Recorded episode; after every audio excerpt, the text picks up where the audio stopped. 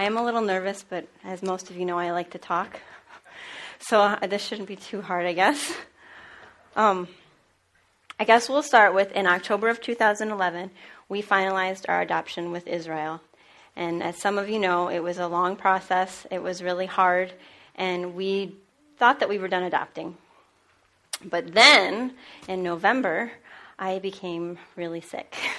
As some of you know, I'm going to talk about it just a little bit because some of you are new and you don't know. I, I had a cold. A couple days later, I went to the hospital and I had minor pneumonia.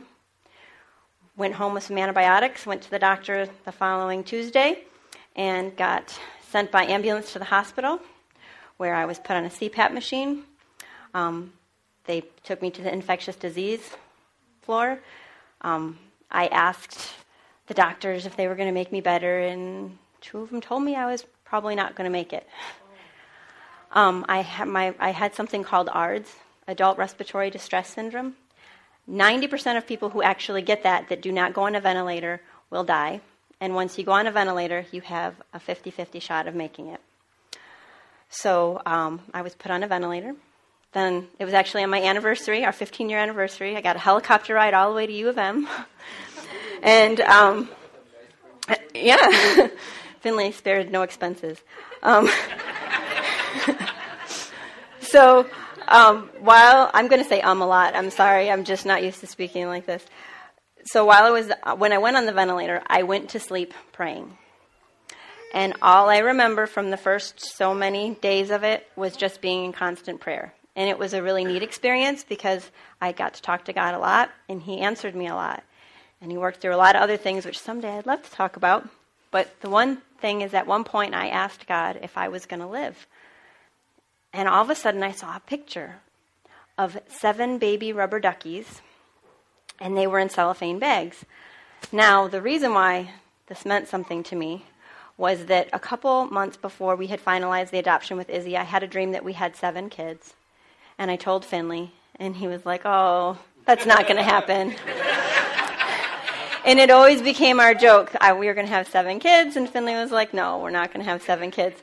Well, immediately I saw the seven ducks, and I said, I don't have my seven babies yet. I'm going to live. Thank you, Jesus. I'm going to live. Now, I would come in and out of consciousness. I didn't really know where I was. Finley had to tell me several times because I went to sleep at one hospital, woke up at another. Didn't know what time of day it was. I just I was in a horrible amount of pain. I couldn't move. I couldn't use my hands at that moment. When you're on a ventilator for nine days, it, it really takes a lot out of you. And um, but every single time I would feel afraid. Sometimes I'd wake up and I wouldn't know the people that were around me. Um, I had this big thing in my throat. I, I was just in so much pain, but all I would focus on were the ducks. So when I'd feel afraid, I'd think about the ducks. I'm going to live because I don't have my seven babies yet. And so I held on to that. And another funny thing happened. For some reason, while I was on the ventilator, I had this I don't know exactly what it was, but I felt like there was this little girl that I was supposed to take home with me. And I was I was thinking about it the whole time. I was like, I'm going to get better. I'm going to take her. We're going to go home. We're going to have a new little baby girl. And I just kept thinking about it, and I couldn't really tell anyone because I had something in my mouth. But I kept thinking about it a lot. And then eventually, on Thanksgiving, I was taken off the ventilator. And three days later, I came home, and I told Finley and I told Kim and Teresa and Pat a lot of the stuff that had happened and everybody was just, you know, very happy that I was alive. But another thing is that I realized I felt like I had been given a bonus. Like every day from the day from Thanksgiving on um, was just a bonus. It was an extra day because I was supposed to die, and God healed me. There were lots of prayers, and you know that was that was still the short version. Lots of neat stuff happened during that. But I decided I really wanted to live for God, and I think Finley also wanted to live for God a little bit more too because we both just had become a lot closer to him. So, um, anyway, the only thing, it ended up taking me about a year to get better. And I was struggling a lot with fear because we didn't know what made me sick, and it was really hard for me. Anyhow, we had told our foster parent agency that we were on a break. I was really sick, and the doctor said it would probably be a year before I was up to speed again. Nine days, one year recovery. It's crazy. Um, so we told them we weren't going to accept any more children. Then um, all of a sudden, I kept feeling though like we I was going to have this little girl. Like I'd walk into a store and I'd see a baby girl and I'd just start crying. You know, it was almost like when you're going to have a baby and you get excited and you see people with kids. I just kept feeling that. And I'd tell Finley and he'd just kind of smile. And actually, one day we were shopping and I said, Finley, if we ever get to adopt a baby girl, then I want to get her these little socks that look like shoes. They're so neat. And I want to get her a little tutu. And I really want to get a diaper bag that looks like a girl diaper bag. And I want to get a girly car seat because they didn't have any of that when our kids were younger. And, and Finley looked at me and smiled and said, Rebel, if we get a little girl, you can definitely get all those things because we're done. We're not getting any other kids. We're done. A couple days later, on February 10th, I got a phone call um, and it was our foster agency, and there was a little baby girl who had been severely abused by her parents. Um, the problem was that, that it was a very um, it was a very public case. It was all over the news, and because of all of the circumstances, they couldn't find anyone to take her. So they and the other thing was that she had a baby brother on the way. And with everything they, they just they couldn't find a home. So they were like i know you said you were on a break but would you consider it? So um, finley and i prayed about it. And we ended up saying yes. So that day they brought katie to our house and she came in and i'll never forget the moment they brought her in and she looked at me and she looked at my face and she touched my nose and she touched my eyes and she spread my lipstick all over my face and she just was so enthralled with me. And the CPS workers who had just removed her from her home said the whole ride, there, she was like zoned out. She was she made no noises. She made no responses. They were just in awe. You know, it was just this beautiful meeting. Finley always said it was because she saw her mom for the first time. so anyway, um, we we ended up taking her. And that night, Finley took me shopping, and I got my socks and I got my diaper bag, and I got everything but a tutu. I still have not gotten a tutu for Katie. That's my my only complaint. You know. Anyway, you'll remember I said that when I left the hospital, I struggled a lot with fear. Actually, the doctors had told me I had I was suffering from post traumatic stress syndrome. A lot of people that go into ARDS do that because so much happens to you. You're asleep, you wake up, and all of a sudden you can't use your own body. Um, and even though they said I was healthy, I still had a lot of breathing issues. I was on a lot of medicines. I was on sedatives. I was struggling so much. I tried to take myself off medicine that they and they were like, "You can't do that. You have to wean yourself." And I'm like, "No, I don't want this." And but anyway, I struggled with fear. Every time someone would come and visit with me, I'd ask them to please pray for my fear. Well, that night, having Katie, um, my fear went because from now on, I had to think about her and how much she had been harmed and how much she had suffered. And I just it's not like I could tell anyone how you can make fear go away, but just all of a sudden, I had to focus on her and she needed someone to take care of her. And so it went away. So that was one of the first really cool things that had happened. Um, now, we knew that, that Caleb was coming, and the kids were so in love with Katie already, and they really wanted to keep them. But in foster care, you always have to prepare your family that you may not be able to keep the kids, so it's a conversation you constantly have. And it was always hard with, with Matthew because whenever a kid would go, um, he would be really upset by it. He'd have a really hard time, which is one of the reasons why it was really hard for us sometimes to do foster care. So one day he came downstairs and he goes, just so nonchalantly, he goes, Mom, I had a dream last night and I just wanted to let you know we're keeping both the babies. They're going to stay with us. And they just went and ate his food. I was like, okay, you know. Well, the neat thing about that was an hour later they called and Kaylin was born. And so that was just, it was kind of a neat thing. I know that these are all little, little things, but when you add them up, it, it, it's pretty cool to me. Um, so now we have two babies. Now we went from having four children that were pretty grown to now we had six children, and we had three of them two and under. It was a little bit hard, but I do want to say really quickly that in taking all the kids, I didn't have to worry about anything. The church provided meals for us. Someone from the church gave us a crib. People from the church gave us clothes. Madison's mom gave us a, um, a gift card for $200 for diapers and stuff. I mean, everything that we needed immediately was provided for we didn't have to worry about any of that stuff. But it still was hard, you know.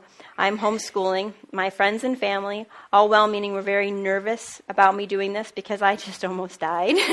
and the doctors had said that the only thing they knew that contributed to it was that I was too stressed out and too busy. So a lot of people were very nervous.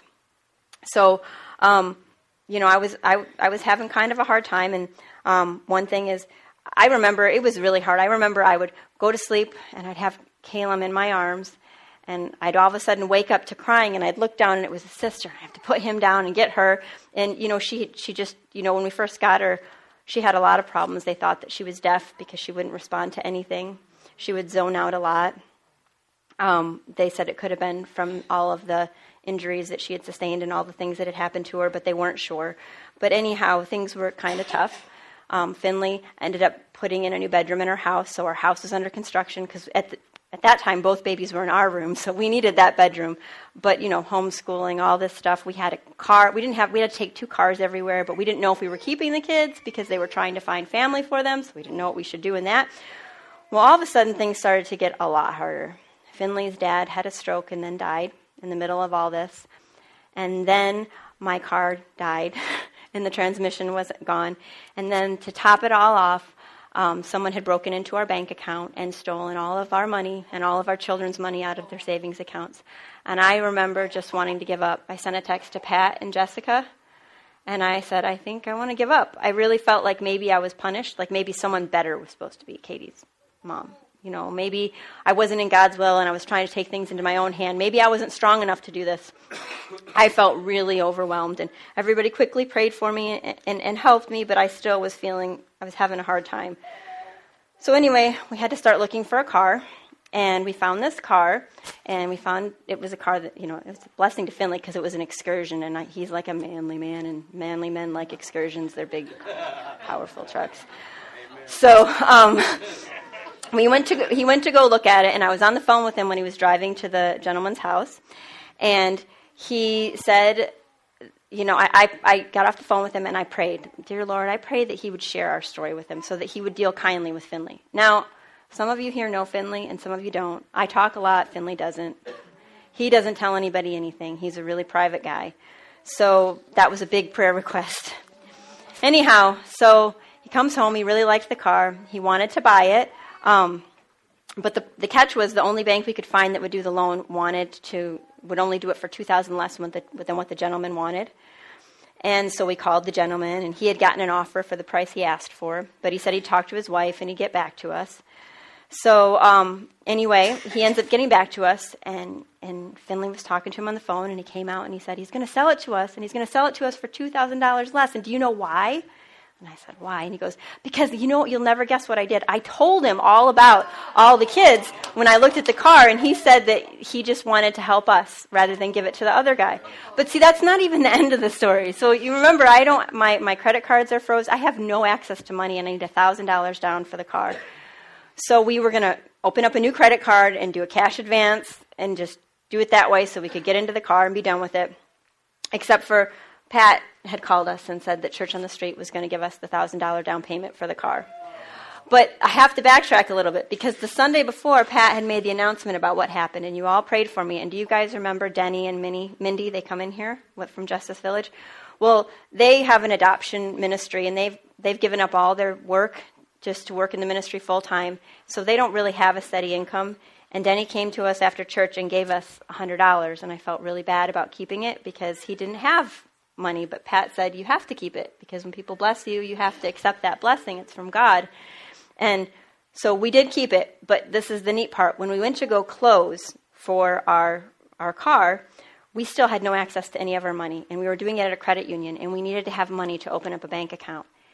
And at first, we didn't even think about that. We're like, we have no access to any of our money. We can't write a check, we can't do anything. And then I reached in my purse, and I had the $100 that Denny had given us a week before.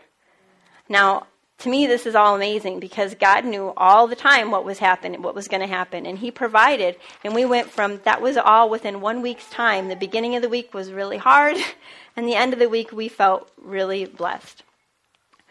So, um, another thing that happened is by this time they were moving really hard to move Cadence and Caleb with their family, and their family, um, their, their family is not like anything that we can imagine. So we were extremely concerned for that. The abuses that had run, that had happened to Cadence, several family members had been guilty of doing the same things to other children. So it wasn't just so hard that we weren't going to get to keep them. It was that we loved them. And imagine your own children. You have to go place them in a home where you know these people harm children. So it was a big stress on me. And one night I had a dream that I was driving and I had Caleb in the front seat, and I was like, he can't be in the front seat. That's against the law. So I pulled over and went to go put him in his car seat. And this old man came out and he was in a pilot uniform. And, and I did what any good Christian would do, and I lied to him and told him that I was changing the baby's diaper. I don't know if it's wrong if I lie in my dreams or not, but that's what I did. But the man, he came up to me and he said, Mom, of all the children that we ever fostered, you enjoyed Caleb the most. And I looked at the man and I said, Matthew, is that you? And he said, Yes, Mom. And he hugged me. And he said, I, said, Matthew, did we adopt Cadence and Caleb? And he goes, Yes, we adopted them. And I said, Did I live through your childhood? Because, you know, got sick. Biggest thing is I want to raise my kids. It's like, You lived through your childhood. And I said, Are all of you guys close? Because in my family, there's a lot of bitterness and a lot of brokenness. And I want more than anything for my kids to love each other and be close together. And, and he said, Yes, we're all very close. And I just remember waking up feeling at such peace. I was so happy. But then the next time, then within the next week, they started file, um, they filed paperwork to move them with the family, and the social workers, the kids' lawyers. It was all going forward. They were all. I had an argument with the lawyer, which turned out to be a good thing because the guardian ad litem came and yelled at me at my house. And the guardian ad litems are the lawyers who are the lawyers for the foster children, and they recommend 90% of the time what they recommend to the judge is what the judge will do. And they wanted the children to be moved. And the funny thing is that at that point, point Rosie decided, she, my oldest, that she was going to be a guardian ad litem. And right now she's a junior in high school and has 52 college credits and is working really hard to be able to get her law degree. So, sorry, I'm not sure if that counts. So, um, as part of this, anyhow, um, I remember still being upset about that, and I went to Jessica's house to drop off Rosie, and we ended up praying. And I just told, I just I just, you know, told her how much I was struggling, and she prayed with me, and we prayed and prayed.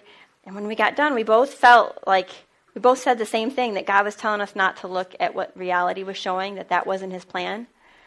But still, I struggle with faith. So I go home, and now they've they've they did this thing called it was an emergency session, and they they went and they they were going to move them in 30 days to Florida, and they were going to go set up an inspection in two weeks, and they told us that by um, by November the kids were going to be moved. So it was really hard. So I was kind of struggling a little bit about it. So I was praying one morning, and all of a sudden I was praying about this, and God said, when I say God said, I guess it was just something that was on my heart. He brought to mind this this this thing that happened to me when I was young. When I was going into school, um, I had a lot of I had some problems. I had some emotional issues, and so we knew who my teacher was going to be ahead of time. Most kids didn't know until the first day of school. It was like, go to school and do you get the mean teacher or do you get the good teacher? Well, I had known ahead of time that I had gotten the good teacher, but on the bus ride, all the kids were all telling stories about the bad teacher and telling stories about, you know, silly stories, you know, the dungeon or whatever. And um, I remember they were like, You don't know if you have the teacher. Nobody knows what teacher they're going to have. You don't know. And I got so afraid. I got so afraid that when I got to school, I went and looked at the list instead of going to my teacher's classroom. And I did have the right teacher. And so God told me that that's how this is. Do you remember how you felt then? This is how it is. I'm telling you, the kids are going to stay with you. But immediately, because I'm struggling with faith, I remembered this friend that I have. Her name was Shannon. And she had this little girl placed in her home. And I remember she told me, I had a dream I was going to have this girl, and I had her, and everything was going bad, but I knew that I was going to have her. Well, to make a long story short, over the course of six months, she lost her. They took the girl out of her home. Someone else was in the process of adopting her. And so I thought about that immediately, and I said, God, I know this is just me. This isn't you. You didn't say this because I remember Shannon said she had a dream, and she's got so much more faith than me, and look what happened to her. And I said, Amen. You know, I just figured I'm just crazy or whatever. And my phone rings. And it was Shannon. And she goes, You're never going to guess what happened. She said, I got her back. They're going to bring her back to my house. But the thing is, I'm telling you the truth. I am not, I know I can be an exaggerator, but it w- I couldn't believe it. I really had just stopped praying that when that was the phone call that happened. So um, then the, the next thing that happened was we were still in the process of waiting to see what was going to happen with that. And the parents were now on trial. And I just want you to, first of all, I prayed constantly because the parents had started saying they were Christians. And I don't know. I think that anyone can come to God no matter what they've done. And I will say that being a foster parent, I've always prayed for all of my foster children's parents. And even now, after I've adopted them, I still pray for them because I sometimes feel like that's the calling because maybe they're the way they are because nobody loved them and no one's praying for them. And I still, I always pray not to harbor bitterness towards them for what they did to my children. And um, but I did pray that if they did these things, that they and they were really Christians, I prayed that they would confess, because I feel like if we want God's forgiveness, we have to confess. And I don't want anyone to go to hell. I don't want anyone to. I want everybody to know God, even the people that do bad stuff. Because guess what? They won't do bad stuff anymore if they know God, right? So anyway, it was kind of neat because they both did confess, but something horrible happened and the police forgot to tag all of the evidence, and a mistrial was called. In, in the United States, there's something called double jeopardy. You can't be tried twice for the same crime. And by the end of the week, the parents were going to be released. And if that were so, we were going to have to start up visitation with the children. And they, I was, I was beside myself with grief because these parents, they did horrible things to, to Katie. And they may be getting out because the judge had to call a mistrial. So the next day, I was supposed to do this um, science co op with two of my friends because we homeschool. And um, I was just having a hard time because they were meeting to figure out what they were going to do if they were going to go forward with the mistrial. And so we decided we weren't going to do our science lessons. We were just going to pray all morning. And so we prayed for three hours. And then we got a phone call. I got a phone call from the foster agency, and the judge reversed his decision to um, grant them a mistrial. And he said that the verdict would stand. So I now now this you can say whoa, except for that then the later on when we talked to the guardian ad litem, she told me that that doesn't happen very often. It's really not it, it's not good for judges to to go and reverse things like that. And so but they did it and she had actually never seen it in any of her cases a mistrial was a mistrial and it stood and that was the only time she saw it and i did tell her that i had been praying so anyhow um, so that's going on. Um, now, um, after this, the the kids were supposed to they were supposed to go in a couple weeks to Florida, and the aunt was all set. She was going to have her inspection done, and they went to her house to do the inspection, and she wouldn't let them in. She told them that she wasn't ready, and she felt like they would turn her down, so she was just going to wait. And that's the last time we ever heard from the aunt again all of a sudden all the letters came back, everything came back. She just had dropped out of the out of the picture. Now, um, it's really it was really hard to be a foster parent because we have a lot of rules and regulations that we have to follow. So um, something else that happened was you when we first started being a foster parent, you couldn't use any corporal punishment on your own children when you were a foster home, which means you couldn't spank your own children even you know not i mean it's not just the foster children your own children. And we were starting to have some severe behavioral issues and it was becoming very stressful and we were really feeling torn because were we going to use corporal were we going to let our kids get away with things? Were we going to use corporal punishment and then lie about it? And i just felt really uncomfortable with everything and we just decided that we were going to have to call and say that you know we needed to be able to use this. And so um, we ended up having our relicensing meeting, and I started to um, talk to the, the worker, and she said, You know what? We actually just got in trouble last week for the rules that we gave you, and we were told that we're not allowed to tell you guys what you can do with your own children. Now, this had been this isn't just something that just happened. This has been for like 10 years before that. That's why they lost a lot of foster homes because a lot of people. I mean, I don't beat my children very often, but um, but, you know, I wanted to be able to do that. So again, you know, so I can say that now because right now I'm not a foster home. Um, so um, now, by now, we Katie's special needs were becoming very evident. It wasn't just um, from trauma; she had some some issues, and later on we found out um, Katie has autism and she has severe autism. And just so you know, Finley and I never thought we would adopt any children with special needs because we we're not against it. We know there's a need for it, but we didn't feel like we could handle it. And just a little sidebar, you know, you see people up here all the time who adopt lots of kids and have kids with special needs, and you, you see them and they have it together. And some of them really do. They're organized, they're calm, they're patient. I just want to testify to you that that is not us. it is not us. And I'm not telling you this to put myself down. I'm telling you this because if there's a part of you that thinks that there's something lacking in you to be able to help children, you know, God says that through our weakness, He is made strong. And I do believe that, that, that we all can do it. We shouldn't look at what we couldn't do. But anyhow, so things are getting a little bit harder for us again. Um, I'm having to take Katie to tons of therapies. I'm having to take her to court. I mean, there's not her to court. I'm having to go to court. There's just lots of stuff going on, um, and uh, it's it's November, late November, and my husband, as I, because I, I, feel like you haven't laughed lately enough, so I'll just tell this really quick story. He broke his back, but the reason why it, it can be funny is because he stepped onto a um, table saw to turn on Christmas lights and fell onto a ladder and broke his back. And he's a fireman, yes. so now he broke his back, and I guess I, I I should backtrack this just a little bit and say that Finley was really struggling with whether or not we could do this. We really, like what Pat said, we realized that Katie was going to be with us forever. It wasn't going to be that when she was 18 she'd be moved out.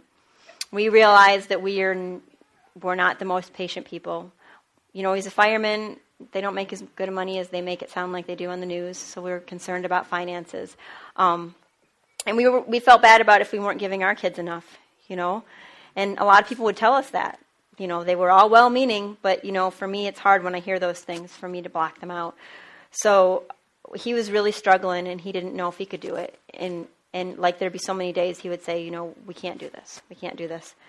And um, anyhow, so, so he broke his back. And uh, one another neat thing that happened was I remember I was at the hospital, and before I took him home, I was like, I need to go shopping and get everything I need because I'm not going to be able to leave for a little bit once I get him home. And I was at the store and I was getting a couple things, and I felt God say, You don't need to get that. I've taken care of that. You don't need to get that. I've taken care of that. And I'm like, Oh, I'm not going to depend on other people. I have money. I can do this, whatever. So I got some stuff, but we came home from the hospital, and the Taylors were came over and they brought us food for a month. They brought us all the diapers. They, I mean, God told me I didn't listen to him, but it, it was it was a, a neat thing. Um, so now the next thing that's happening is I'm I am struggling because I'm trying to take care of Finley, and people are saying things again, and I'm, I'm I am struggling, and um, I just kept feeling like everything keeps getting harder. You know, things are happening like this. I'm sorry, I'm taking too long. Okay. Um, and I remember I was praying, God, I need you to show me that I'm in your will. I need you to show me that this is okay. Um, and uh, every day that I got into the car that day, um, sorry, I'm open, opening my notes. Um, this new song by Steven Curtis Chapman was on every single time I turned on the radio, whatever station I turned it on, and it was Taking the Long Way Home. And so I'm just going to read it to you a little bit. It says, I set out on a great adventure the day my father started leading me home. Said there's going to be some mountains to climb and some valleys we're going to go through. But I had no way of knowing just how hard this journey could be, because the valleys are deeper and the mountains are steeper than I ever, ever would have dreamed. But I know we're going to make it, and I know we're going to get there soon. And I know sometimes it feels like we're going the wrong way, like I wasn't supposed to adopt him, but it's just a long way home. I got some rocks in my shoes, fears I wish I could lose. They make the mountains seem so hard to climb. And my heart gets so heavy with the weight of the world sometimes. Um, and I'm just going to read it all. I'm sorry. I know that day is coming. I know it's going to be here soon. I won't turn back even if the whole world says I'm going the wrong way, because I'm just taking the long way home. And when we can't take another step, the Father will pick us up and carry us in his arms. And even on the best days, he says to remember we're not home yet. So don't get too comfortable because we're really all just pilgrims passing through. Well, I know I'm going to make it, and I know I'm going to get there soon. So I'll keep singing and believing what all my, of my songs say, because our God has made us a promise, and I know everything He says is true. And I know wherever we go, He will never leave us, because He's going to lead us home, every single step of the long way home. Keep on, we're going to make it. I know we're going to make it. We're just taking the long way home. And every and, and, later on, I actually got an opportunity to hear on the radio why he wrote that song, and it was after the death of his daughter Maria. And he said, "I questioned whether or not I was supposed to adopt her, and if she wouldn't have died if I hadn't adopted her." And I know people say I grasp at straws, but to me, my struggle was: was I am I supposed to take these kids? Because I know how weak I am. So anyway, um, Finley was recovering, and he had to stay home for three months with his broken back. And the only thing that Finley could do for me in that time was hold the baby. Couldn't do anything else. And he grew so close to Caleb. He just fell in love with him. And I remember one day he just said that they weren't going anywhere, that he was never going to let him go. So all that doubt that he had, God used his broken back to to grow this relationship with him. So now we're starting the adoption. But again, I, I think you're seeing a pattern here. Things were getting hard again. You know, they kind of would get hard and they get they get easier and get harder. And so I was really struggling again. And again, I prayed and said, God, am I doing the right thing? Do you really want me to adopt these kids? You'd think I would have known by now. But this is the best story yet. So the next day I went to church, and Patty Ingberg took me aside and said, I have to tell you something she goes, You know, last year, um, me and a friend from the Freedom Center, we prayed all day for children that were abused. We prayed all day long. And the next day, there was a news story on. And um, it was about about your daughter Katie. And at this time, we had we couldn't tell people who, who they were or anything like that. And she goes, and my friend called me and said, God is going to show you specifically that your prayers had something to do with, with saving that little girl. She goes, and the next Sunday, you walked into church with her. And I knew that that was who she was. And she didn't tell me then. She told me the day after the last time I prayed and asked God if I was supposed to have the kids. Now, I didn't, I didn't, I don't think that at that point I was asking him anymore if we should adopt him. So our adoption was finalized. Another little neat story is that um, we were we were going away on the 13th for our anniversary, and the adoption worker called us a couple days before and said, "Hey, do you want to finalize your adoption on the 13th in the morning?" And I'm like, "Heck yeah!" so I got uh, God gave us an awesome anniversary present. We got to finalize our adoption and then leave our children with a babysitter. so um, it's another thing. It's hard to leave kids with people because I only have so, so, many people I could leave them with when I was in the in the middle of it. But um, you know, the thing is, another thing that that um, Patty was told was that our church was supposed to play a role in Katie's um, in Katie's healing. And so we dedicated it, but I don't think you guys all realized how serious God had intended. You're all here right now for a reason. And you know, you all have been called to be a part of her life. But I just, I just, my, my heart is really for adoption. And I know a lot of people have a lot of reasons, and I hope you guys see that sometimes you just have to step out. The people that know me, I'm not a super faithful girl. You should have seen me today. I, I almost like called in sick because I was really scared to come do this. Um, I'm not super eloquent. We're not super rich. We're not the best parents. Our kids are always the ones that get kicked out of church, in case you haven't noticed. Um, but, you know, it's okay because we're willing to do what God asks us to do. And I promise you that for the things we've had to give up, God has given us so much more. I mean, the closeness with my husband, to look at my children and how they are with Katie, to look at my daughter who, who's going to be a guardian ad litem so that she can help take care of foster kids. And, you know, that's another thing is when she started college, I prayed, God, can you please help me to have money for this? She's doing an at home correspondence program. I said amen, and my phone beeped, and someone offered me a job. I was really hoping it was going to be someone gave me a check, but I'll take the job. so I guess that that's all.